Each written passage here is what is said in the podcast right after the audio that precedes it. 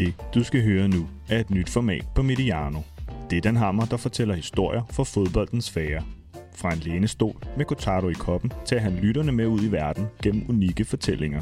Vi kalder det Hammers Kaffebar, og er udviklet i samarbejde med og sponsoreret af Peter Larsen Kaffe. Så læn dig tilbage, nyd en kop kaffe og rigtig god fornøjelse.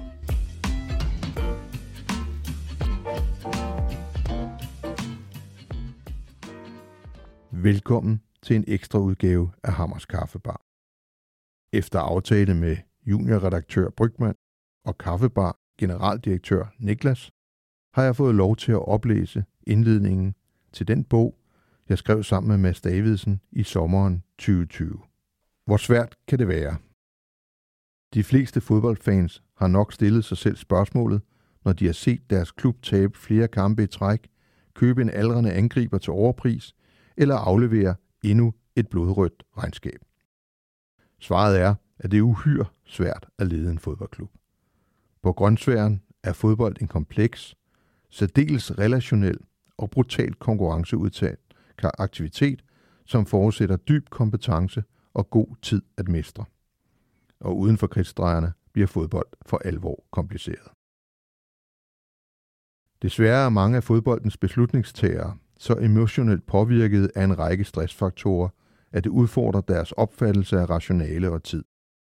Den logiske konsekvens er, at de overfortolker på kort sigt og underanalyserer på lang sigt.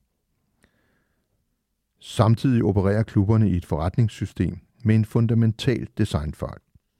I fodbold skaber spillerne næsten al værdi, og derfor har de en ekstrem forhandlingsstyrke over for klubberne. Et styrkeforhold, der spiller klubberne ud mod hinanden og sætter branchens omkostninger i vejret. Brancheforholdene skaber et presset miljø, hvor de ansvarlige stiger sig blinde på resultater og lever med, at tidsperspektivet sjældent rækker længere end til den næste kamp, selvom de inderst inde ved, at den aldrig er den vigtigste. Fodboldens aktører ansporer således til at ignorere to af spillets centrale forudsætninger for at kunne mestre det. Muligheden for at blive klogere ved at se bag resultatet, og behovet for at få tilstrækkelig tid til at forbedre sig. I jagten på at blive bedst, eller undgå at blive sidst, undermineres forudsætningerne for at blive bedre.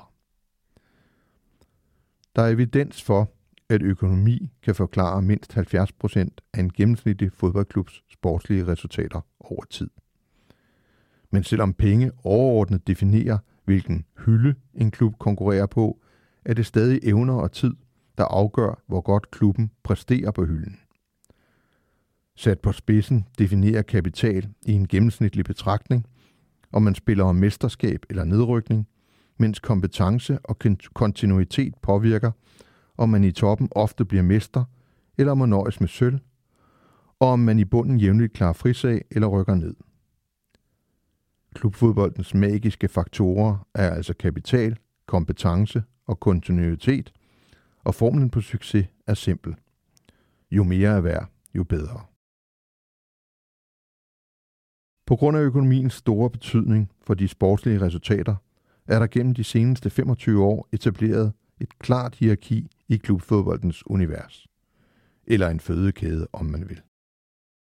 Og accelereret af megatendenser som globalisering og digitalisering, har det medført en polarisering, hvor de rigeste klubber bliver rigere og bedre på banen, mens de øvrige falder bagud både i tabeller og regnskabsbøger.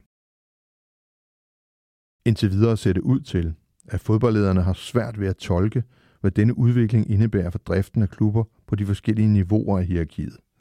Herunder betydningen for den enkelte klubs forretnings- og fodboldstrategiske valg.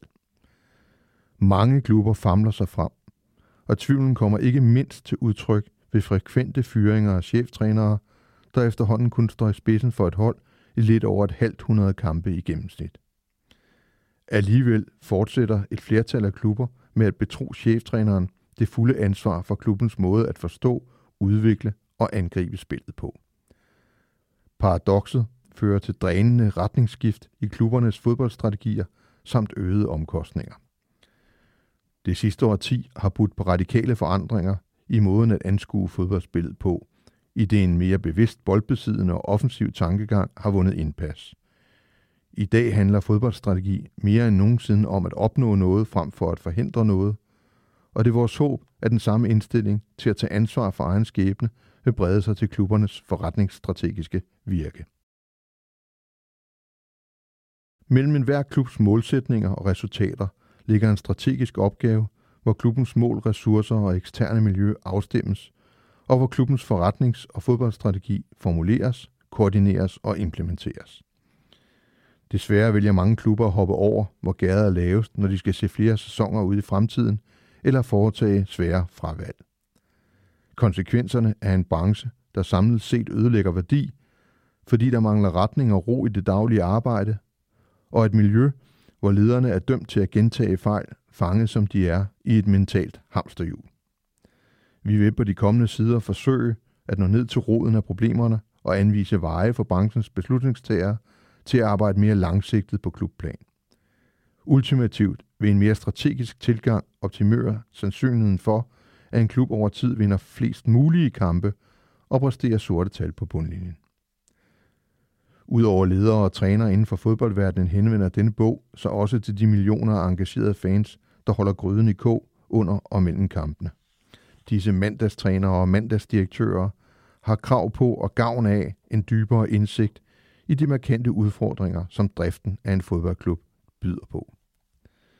Forhåbentlig er sidegevinsten for både ledere og fans et bedre og endnu mere underholdende fodboldunivers, hvor der det, øh, nej.